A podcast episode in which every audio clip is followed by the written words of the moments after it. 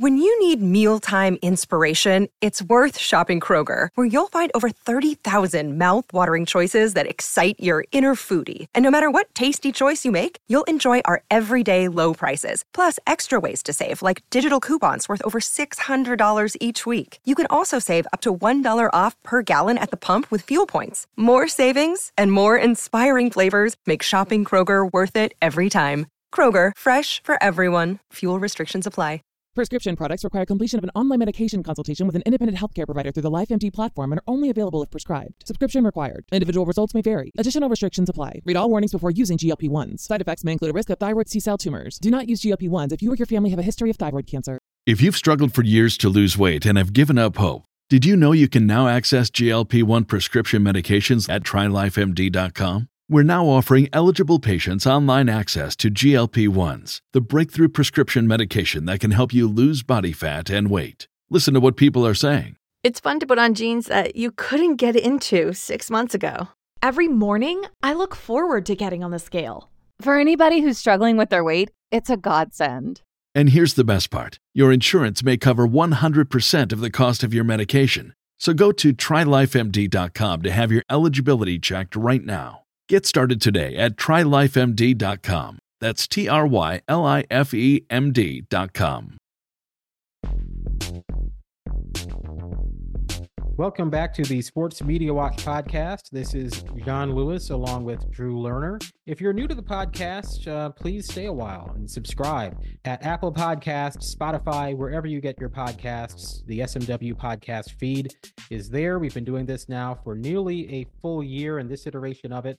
Uh, you can catch up on some old episodes. We've had plenty of guests, and we have a special guest today as well. I won't tell you who it is, although if you've clicked, I'm sure the description does already say who is the guest, but we'll still leave a little suspense nonetheless. Uh, what we'd like to do on here is talk about sports TV ratings and other news in the industry. We'll start with a little bit of ratings, but the real news is the Amazon Diamond Sports partnership that might be uh, coming to fruition, as reported Monday by the Wall Street Journal. Amazon and Diamond Sports, the operator of the Bally Sports RSNs, are in discussion on a streaming partnership that would result in the Diamond Sports RSNs being streamed through Prime Video. Now, obviously, after this year, after the 2024 baseball season, Diamond Sports is going to have no rights at all. All of their current agreements are going to expire. And uh, who knows? Maybe there's no inventory there. I think a lot of people, including Sinclair Broadcasting, the parent company of Diamond Sports, although Diamond Sports is completely independent of Sinclair, uh, believe that the intention is for Diamond to liquidate after giving up all these rights. A potential deal with Amazon obviously changes that calculus tremendously because why liquidate if you've got Amazon as an investor? I think what you're going to see if this deal happens is a renewed interest in signing up with Diamond Sports because now you have a distribution model that works. You're no longer trying to get people to sign up for Bally Sports Plus or whatever. You're getting people who already have Amazon Prime. You know, Amazon's in a great spot Everybody else has to convince people to sign up for something they don't currently have. Well, nearly everybody has Prime, right? And right off the bat, you are in homes that are not interested in sports. This was the model for decades was to get into homes where the people inside do not actually care about sports. Now, of course, it's still different than cable because even cable required less active work to find the games than streaming does. But you're in a situation now where if your game is on Amazon Prime, all you got to say is, "Hey, you've got Amazon Prime. Go to go to Prime Video and watch the game." That's a that's a big advantage. So obviously, you're going from Diamond Sports RSNs are impossible to watch to Diamond Sports RSNs are really easy to watch. And I think Amazon has proven with Thursday Night Football that it can find a way to lure people in. Uh, Drew, I'll bring you in. Yeah, Jon, you're completely right with uh, Amazon's partnership with Diamond. I mean, when we look at the hangup in the Diamond Sports deals with the leagues in the past couple years, a lot of it has come down to the streaming rights. Uh, the leagues did not want to part way with the streaming rights and give them to Diamond, considering their standing as a business an Amazon partnership totally changes the calculus of that. I do think it's a bit quick to say that it's going to be as easy um, for the for the viewer, for the fan, as as you make it out to be. People are already in the Amazon Prime ecosystem, but I would imagine in this type of deal, you'd be paying a premium to watch your local team streaming on Amazon. I don't think it's clear that you would just get that along with your Amazon Prime membership. That would be amazing for the fan. I just don't think that would be financially viable, but who knows? Um, I mean, Amazon has a lot of money to throw around. If they want to jump into local sports and and really make a splash and and get a lot of uptake from from the viewers, they could make it free for a while. But I think at some point they would have to start charging a premium for that. Well, I don't know. I mean, that defeats the purpose. The, the whole purpose behind it is to make these games easier to access. And you know what? Bezos has a ton of money. You know, he's he's pouring money down a pit with the Washington Post, right? He doesn't care. It's all about finding a way to, you know, build that brand. And I think for Amazon, you know, to me, to be a place where people know they have to go to watch their favorite team, you got you got the, you got your hooks into them. And if they're going to Amazon Prime Video, they're in the Amazon ecosystem. You're showing ads in between the games for not just anything, but items that you're selling on Amazon.com. I don't know that Amazon would need to put it behind a higher tier. Now, of course, Amazon doesn't just send all their big ticket movies to people for free. You got to pay for them.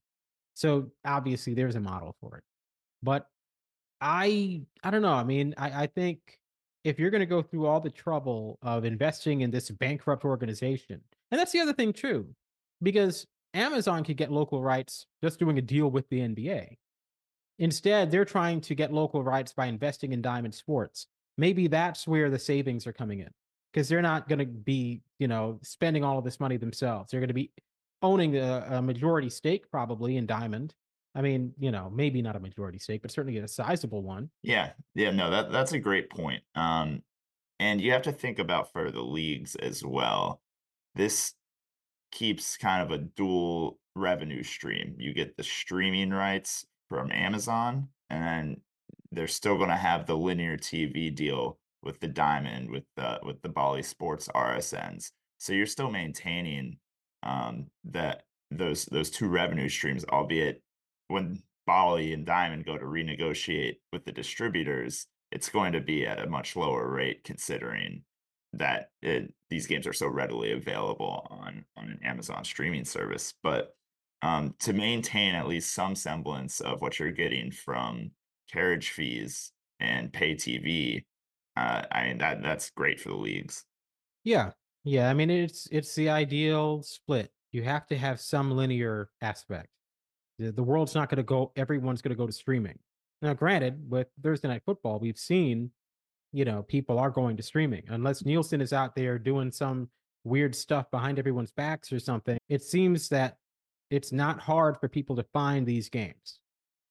But certainly there's still a lot of people who are dependent on on linear kind of a good window here. I mean, I don't want to drop the Amazon Diamond uh, topic so quickly, but it's a good window here to talk a little bit about the ratings for Thursday Night Football and the fact that Peacock is now going to be using Nielsen for their exclusives starting uh, this Saturday. This Saturday, hard to believe. Uh, they've got the the Bills taking on the North Charleston Low Gators, aka the LA Chargers, and it's uh, that's going to be the first ever NFL game carried exclusively on Peacock. Now, the new NFL media rights deal called for exclusive games on Peacock and ESPN Plus. I think Paramount Plus too. I'm not sure, uh, but uh, you know, Peacock's a little bit bigger than we thought when the deals were announced because they're going to do a playoff game this year. So, what's going to be very interesting to me is to see if there's a difference in the ratings between games on Amazon Prime and games on Peacock. This is going back to what we're talking about the ease of you already have a Prime subscription. I don't need to sign up for Prime to watch Thursday Night Football right? I have Prime. I will have to sign up. Well, I I did sign up for Peacock, knowing that these games are coming up during, over the Black Friday thing. But for a lot of other people who've never used Peacock before, they're going to have to sign up for Peacock. Uh, that's going to be very interesting. And I wonder how much of Amazon's success in the ratings for Thursday Night Football is Amazon specific because they are ubiquitous in people's uh, in people's lives, right? Uh, you know, Amazon's a far cry from where it was even five, ten years ago. It's indispensable, certainly after COVID, and uh, Peacock is not. So that'll be very interesting to see the the ratings differential there. Yeah, no, that that's going to be fascinating. And Jon, you probably have a better um, grasp of of what the number might actually be than than most. This seems like it has the potential to be like the lowest rated NFL game in a very, very long time. Would you happen to agree? Well, so obviously we've never had Nielsen rated games on Peacock, but we all know NBC uses Adobe Analytics. So Eagles Cowboys on Sunday Night Football the other day, 24 million viewers on uh, Nielsen per Nielsen on NBC, and then 2.3 million per Adobe Analytics. A lot of that's probably on Peacock. So if an NBC simulcast is capable of getting you 2.3 million viewers primarily on Peacock, and assuming that Adobe Analytics, you know, way of measuring things is not overly generous, then I would assume that at worst, Peacock in, ex- in an exclusive window could get you five, six, seven million, and you're not talking about record lows in that scenario.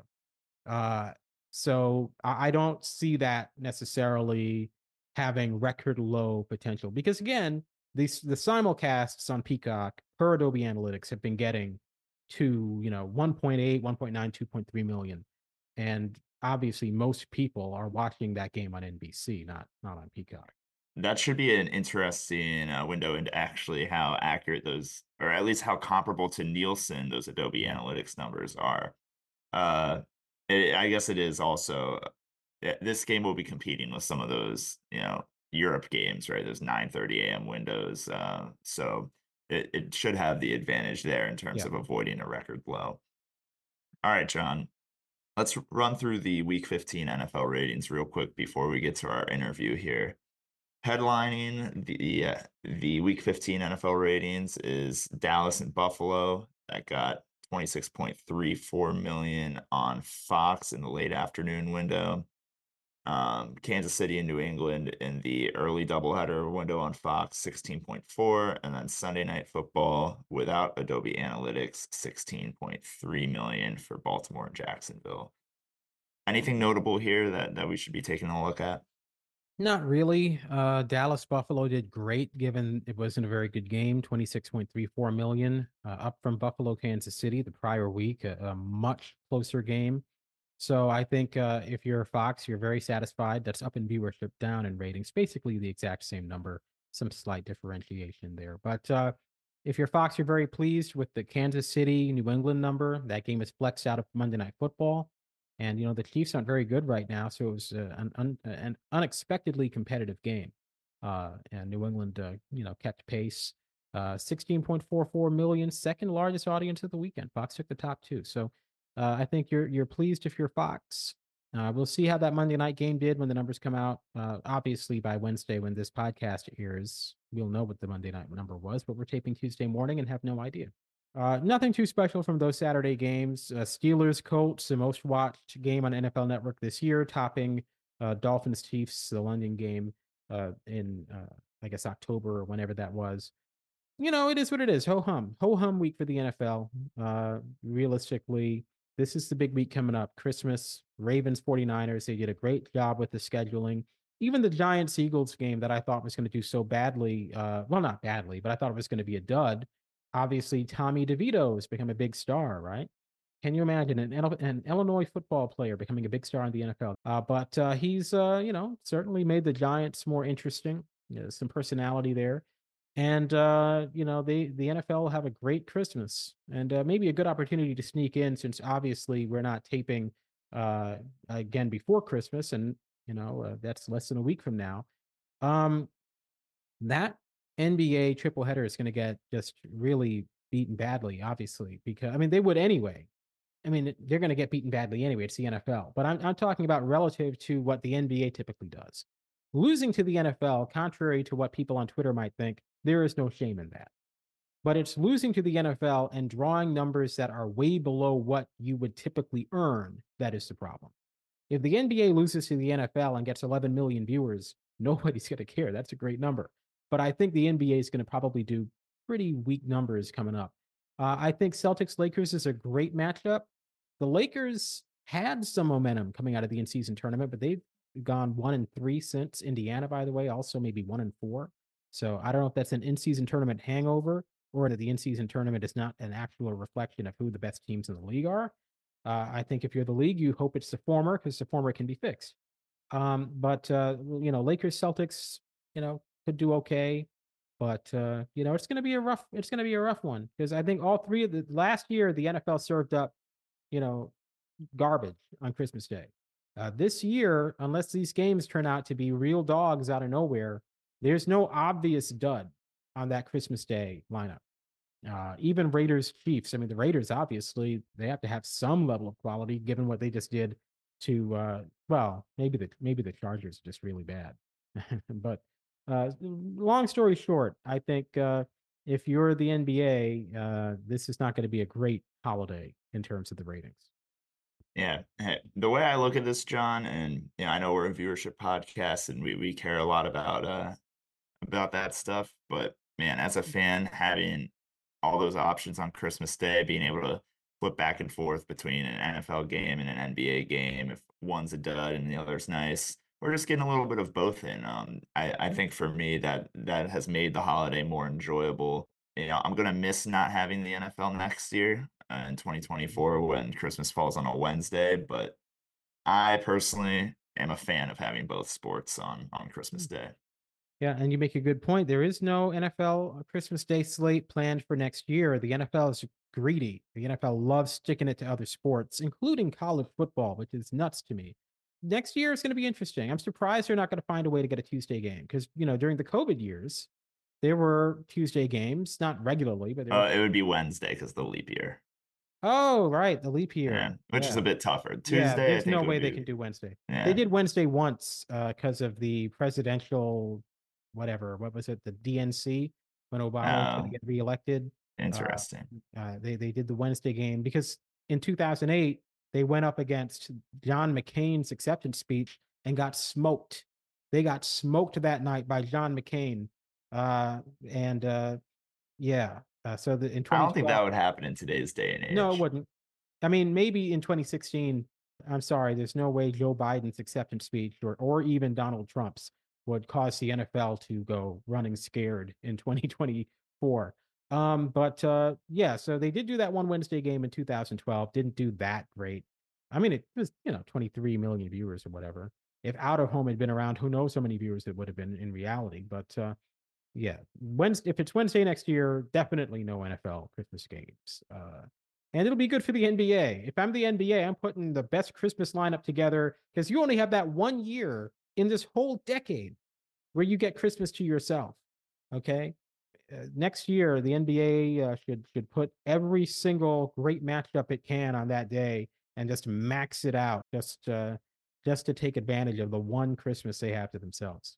Yeah, they, they might as well put seven or eight games in, you know, have start playing at 9 a.m. well, you know, I mean, actually, I, I think the NBA could fit six games in there. I do.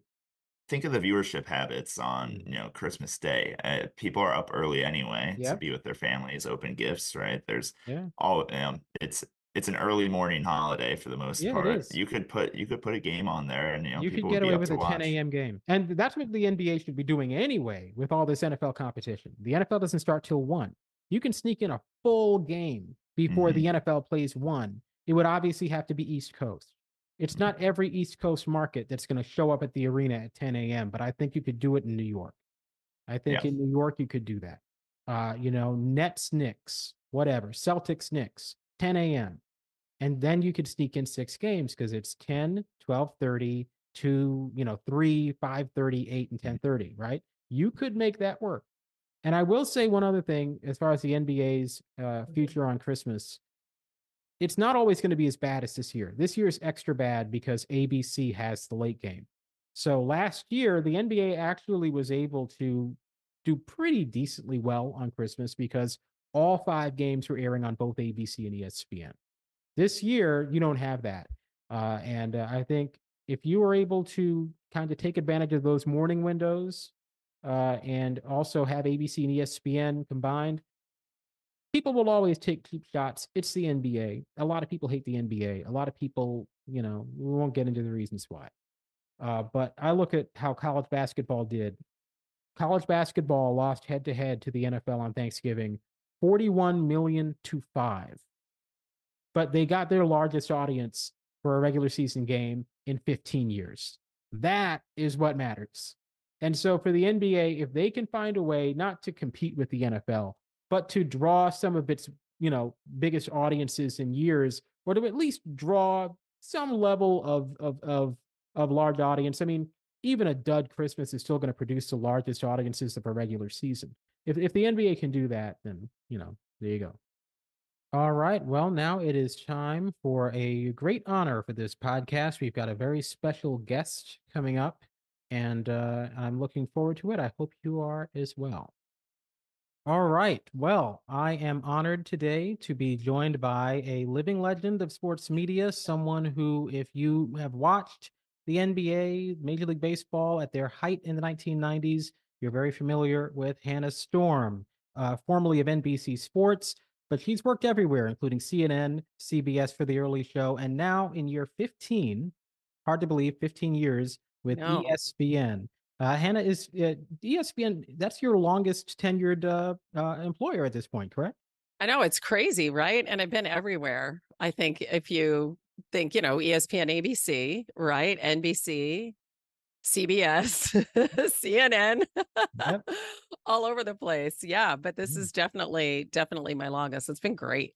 Yeah, and uh, Houston's 97 Rock. Yes, thank you. See that that's what me. You know what? That's some homework right there. Yeah, I yes. used to be actually started off in Corpus Christi as a heavy metal uh, DJ and went to Houston um, as a rock DJ, but also to do sports there full time at 97 Rock, and then did the Astros and the Rockets, and then got my first full time sports job in Charlotte. But at the time, it really was not popular to hire women to do sports. And so I wanted to get on the air. So I was like, all right, I'll get on the air, I'll spin records. And um, it wasn't too long before I found myself in uh, a great situation doing sports and morning and afternoon drive in Houston. So great time for the Rockets, the Stros, some championship series they were in. So it was great.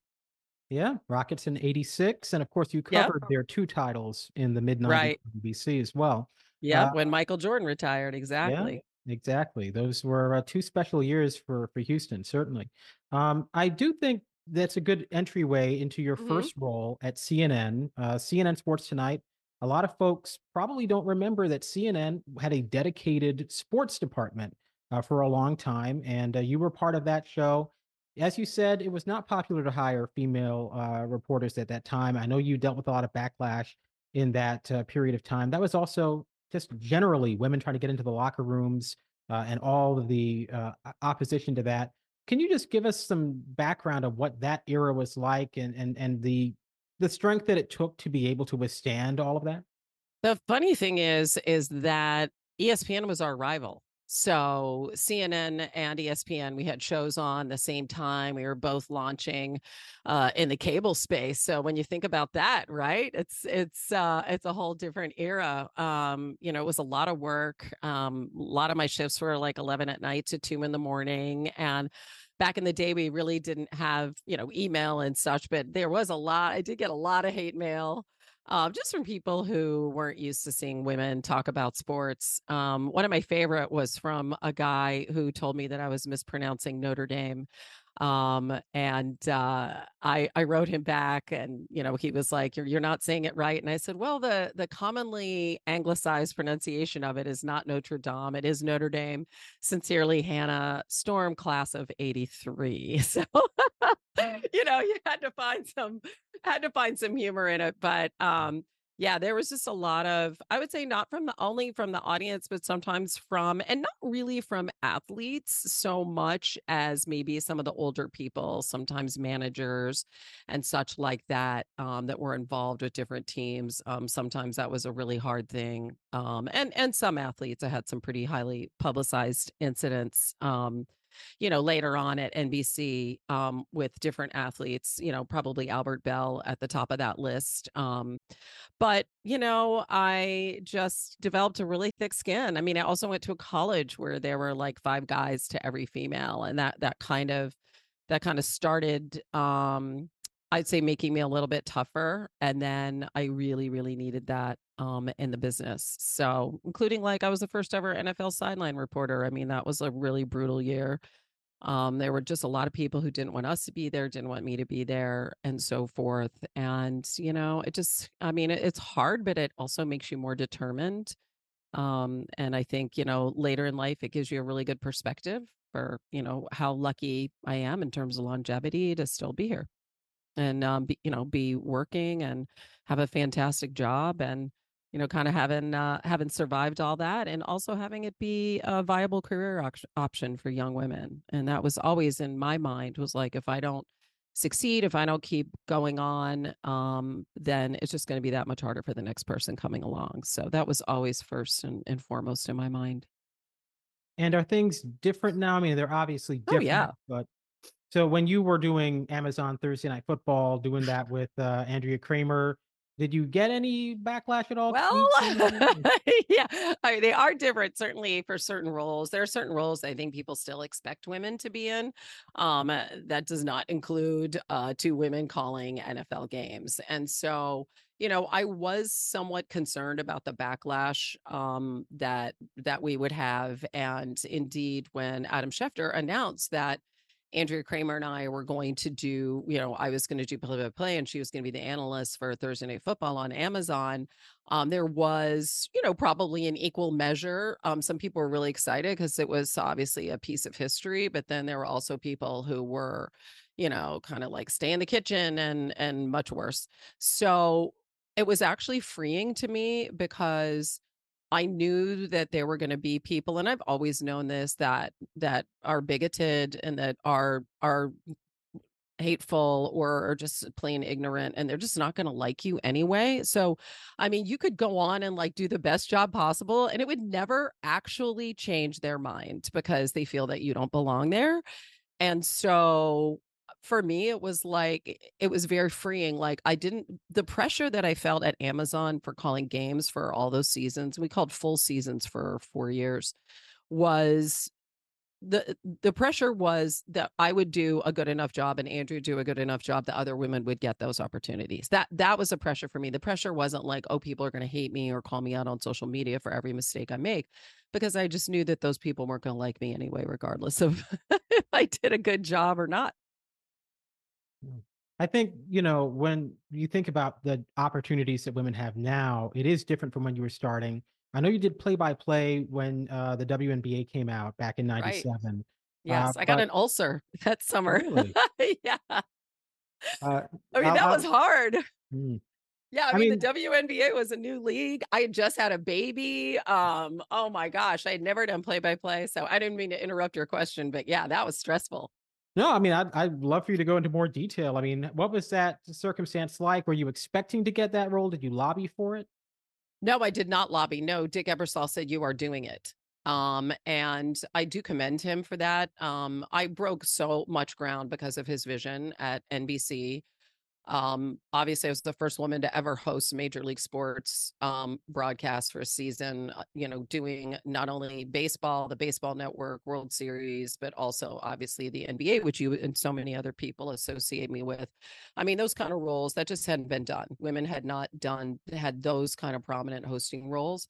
So that was, and I also Notre Dame football. Um, but i mean that was that was really i thought his vision and everything to see me as a host as an anchor um was you know it was it was great and it set the standard for so many other women to follow um and he what said you are doing play by play for the WNBA. This is a women's league and you need to be the voice of it. And so, again, you know, there are things like doing play by play for the NFL. That year, play by play, I mentioned I, I got an ulcer uh, that are way out of your comfort zone, you know, things that you haven't done before.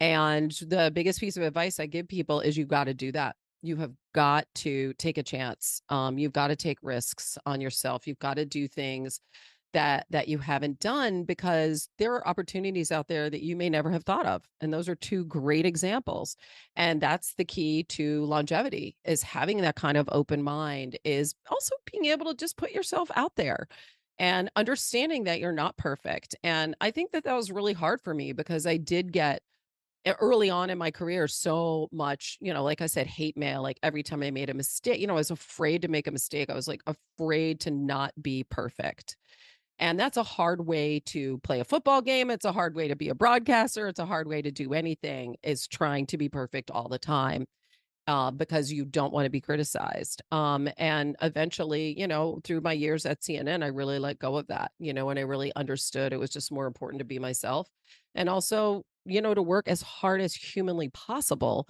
obviously, to do as good a job as possible, but understanding that you were never going to be perfect and not everyone was going to like you, not by a long shot when you're talking about those mid 90s years and you you know bob costas is doing the nba studio right. for years then he's off he does uh I, I, guess it was uh from the olympics he needed to take a break right. now you're doing the studio nba showtime right.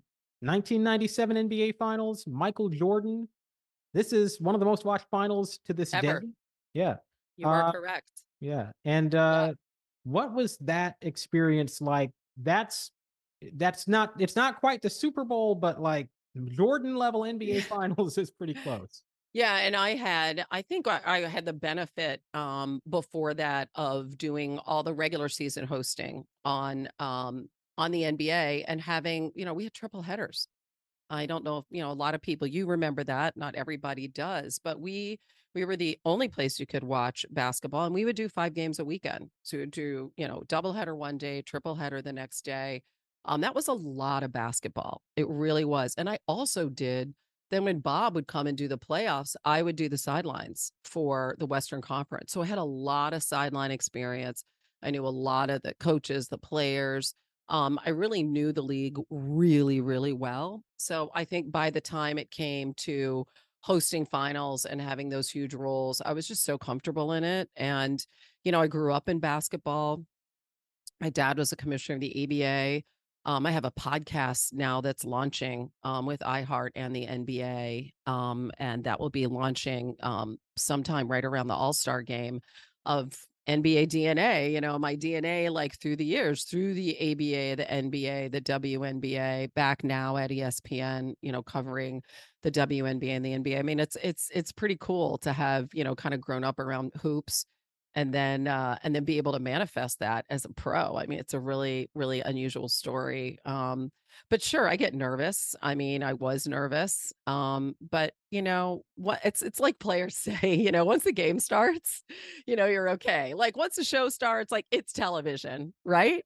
Yeah. And um we had we had just incredible producers and uh, it was a really fun time I, I just think that was such a special time in nba history for so many reasons um the parody, the stars, Michael was everything. And then even when he left in those two years with the Rockets and, and all the other teams that were in contention out east. And then when he came back, it was like a whole nother layer. So I feel really, really fortunate to um, have broadcast, you know, the majority of his career and been there for many of his great moments.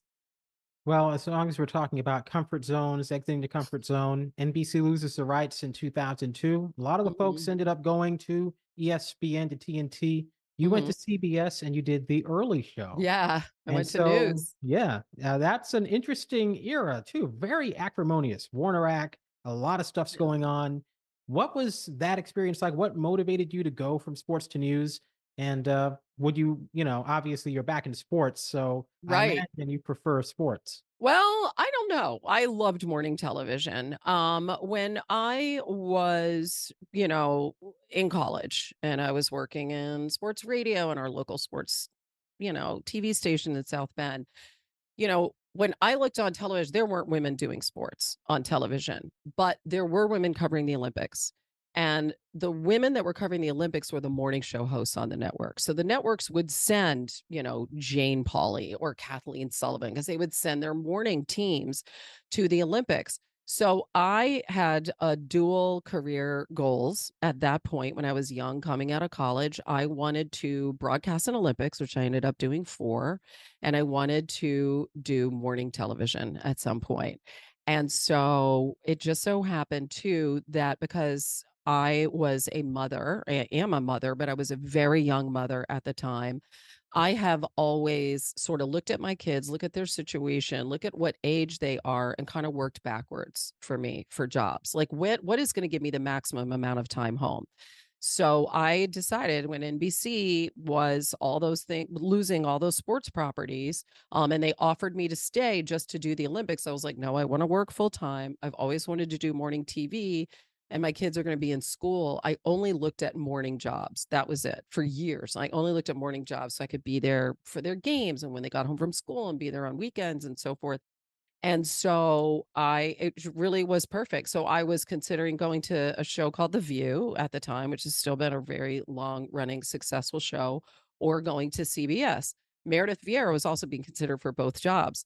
She went to The View. I went to CBS.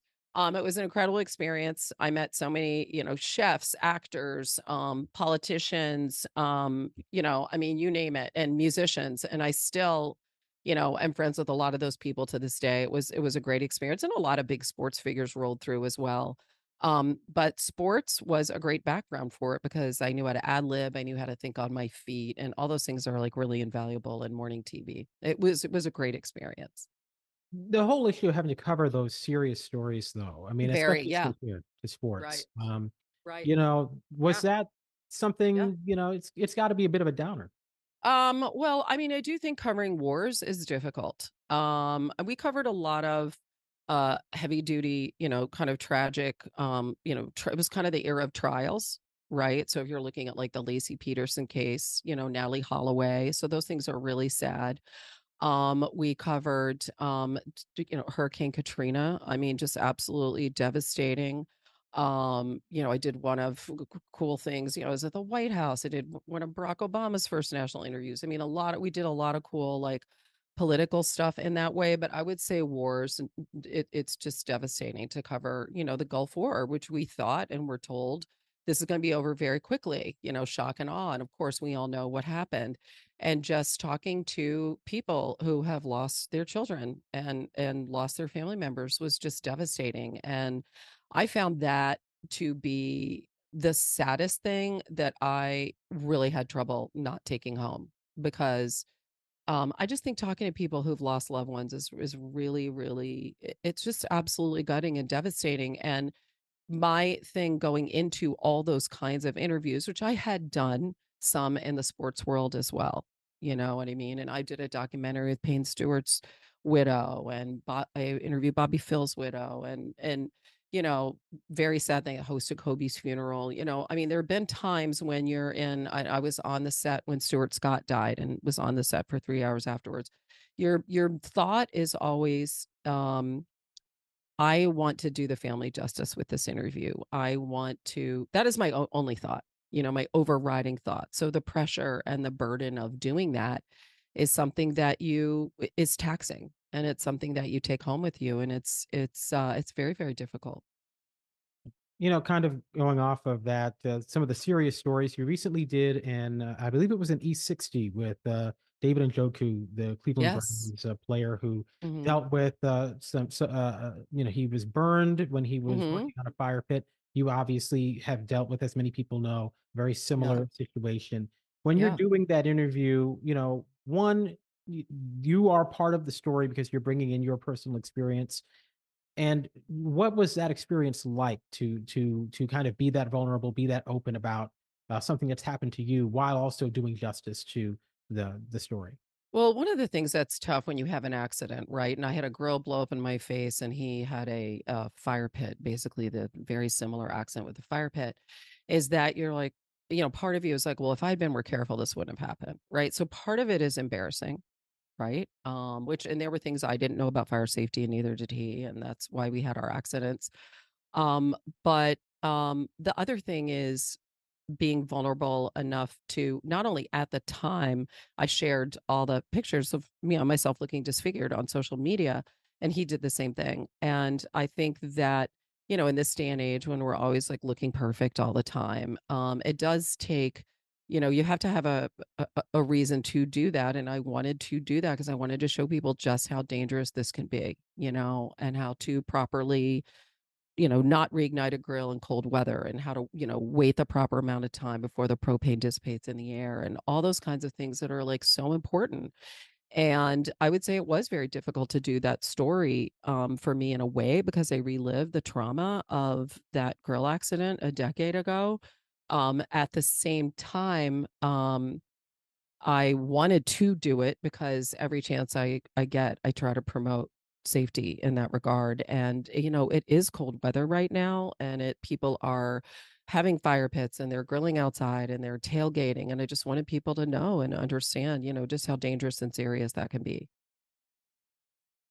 I wanted to bring up Yeah. the uh, Rose Parade because that's coming. Yeah, up. definitely. Yeah. Well, that was like I I actually what when I had my grill accident, the one thing that kept me going was I was like, I have the Rose Parade. I have the Rose Parade. I have the Rose Parade. I really want to do the Rose Parade. I really want to do the Rose Parade. So like I think anytime something serious like that happens to you, you have to have a goal. You have to have something you want to work your way back to, right? Whether it's David Njoku, like I've got to play in this division game you know, or with me, I was like, I really want to be on the Rose Parade, you know, and that was sort of my, I probably pushed it too hard to do that, but I really, really wanted to do that. It was New Year's Day, and I was like, I'm going to get there and do it. And I did it with like my hands bandaged, and I had to, you know, I lost a bunch of my hair. I had to have fake hair and draw in my eyebrows and all that, but you know, I did do it, and it, it felt, uh, it felt really good, like a, a triumph to be able to do that. Yeah, and of course you're doing that again this Yeah, year with Kevin that's right. Negandhi. Uh, Yes, is he's my fifth different host. I, I don't know why I keep coming back to the Rose Parade, but Kevin. Negandhi is the best. He um he and I hosted SportsCenter during the day for a really long time. Um, you know, we were partners for years. And so for us to get the chance to work together, because we don't work the same shift anymore, you know, once in a while we get to work together, but to do the Rose Parade is going to be an absolute blast. It's so cool to see up front and see, you know, just the work, the time, the volunteerism that goes into it, and you know, mostly the tradition, you know, and people sleep overnight in the streets of Pasadena and they get up and go to the parade. There's all these like cute little kids there. It's going to be Michigan, Alabama. All their fans are going to be going crazy. The bands will be there, and uh, it's it's it's really really a special event. all right. And uh, one quick final question: You've worked so many events uh, from the Rose Parade to the NBA Finals. What have you not worked yet in your career that you would love to get a chance to do? What have I not worked yet in my career? Oh, the Masters. Mm, Yeah, I would say, yeah, the Masters. That's that's one thing I've never done. I've never even been there. My husband is a golf host um on NBC, um Dan Hicks. He's been there forever. And so they don't have the Masters, so every year Dan and I sit around and watch the Masters and yeah, that's one thing. Maybe someday, you never know. It's good to have those goals though. But that see, that's another tr- you know, I've done Wimbledon, like a lot of really cool the New York Marathon, like these kind of iconic like sports events that happen. Um, but but never the Masters, so that would be cool. yeah. Well, you heard it here You first. never know. Yeah. Jimmy Pitaro, make sure Hannah Storm gets to do the Masters in April. Why not? I think that'd be pretty fun. Someday, yeah, that'd be cool. All right. Hey, thank you so much. I appreciate it uh, just uh, deeply. You were the person who taught me the word pivotal. You were always saying Oh pivotal. yes. You're always saying pivotal. pivotal game three, pivotal game four. So like It's one five or six years old. Uh, that Oh, that's taught me that word. great. So you actually used the word pivotal when you were five or six. Everybody thought Well- you were so smart and you were like watching sports. Yeah. Well, one of my first words was Polonese, olden Polonese. Oh my gosh, that's Yeah. cool. I love NBA that. back then. But uh, like I said, incredibly cool to be able to welcome Hannah Storm onto this podcast. And thank you so much. Same. th- Hey, you were you're magnificent. I really appreciate it. Thank you for being like just so knowing your history and understanding and um all your thoughtful questions. I appreciate it. Let's do it again sometime. Absolutely. Absolutely. Okay. Cool. All right. Thanks again. All right. Well, that wraps up this edition of the SMW podcast. Thanks for listening as always. We'll be back with a new episode next week. Uh, it won't be up to the minute because we're going to pre tape it, but uh, nonetheless, there will be an episode next week after Christmas, so stay tuned for that. In the meantime, enjoy the holiday, and uh, that'll do it for us. When you need mealtime inspiration, it's worth shopping Kroger, where you'll find over 30,000 mouthwatering choices that excite your inner foodie. And no matter what tasty choice you make, you'll enjoy our everyday low prices, plus extra ways to save, like digital coupons worth over $600 each week. You can also save up to $1 off per gallon at the pump with fuel points. More savings and more inspiring flavors make shopping Kroger worth it every time. Kroger, fresh for everyone. Fuel restrictions apply. Save big on brunch for mom, all in the Kroger app. Get half gallons of delicious Kroger milk for 129 each, then get flavorful Tyson natural boneless chicken breasts for 249 a pound, all with your card and a digital coupon. Shop these deals at your local Kroger today or tap the screen now to download the Kroger app to save big today. Kroger, fresh for everyone. Prices and product availability subject to change. Restrictions apply. See site for details.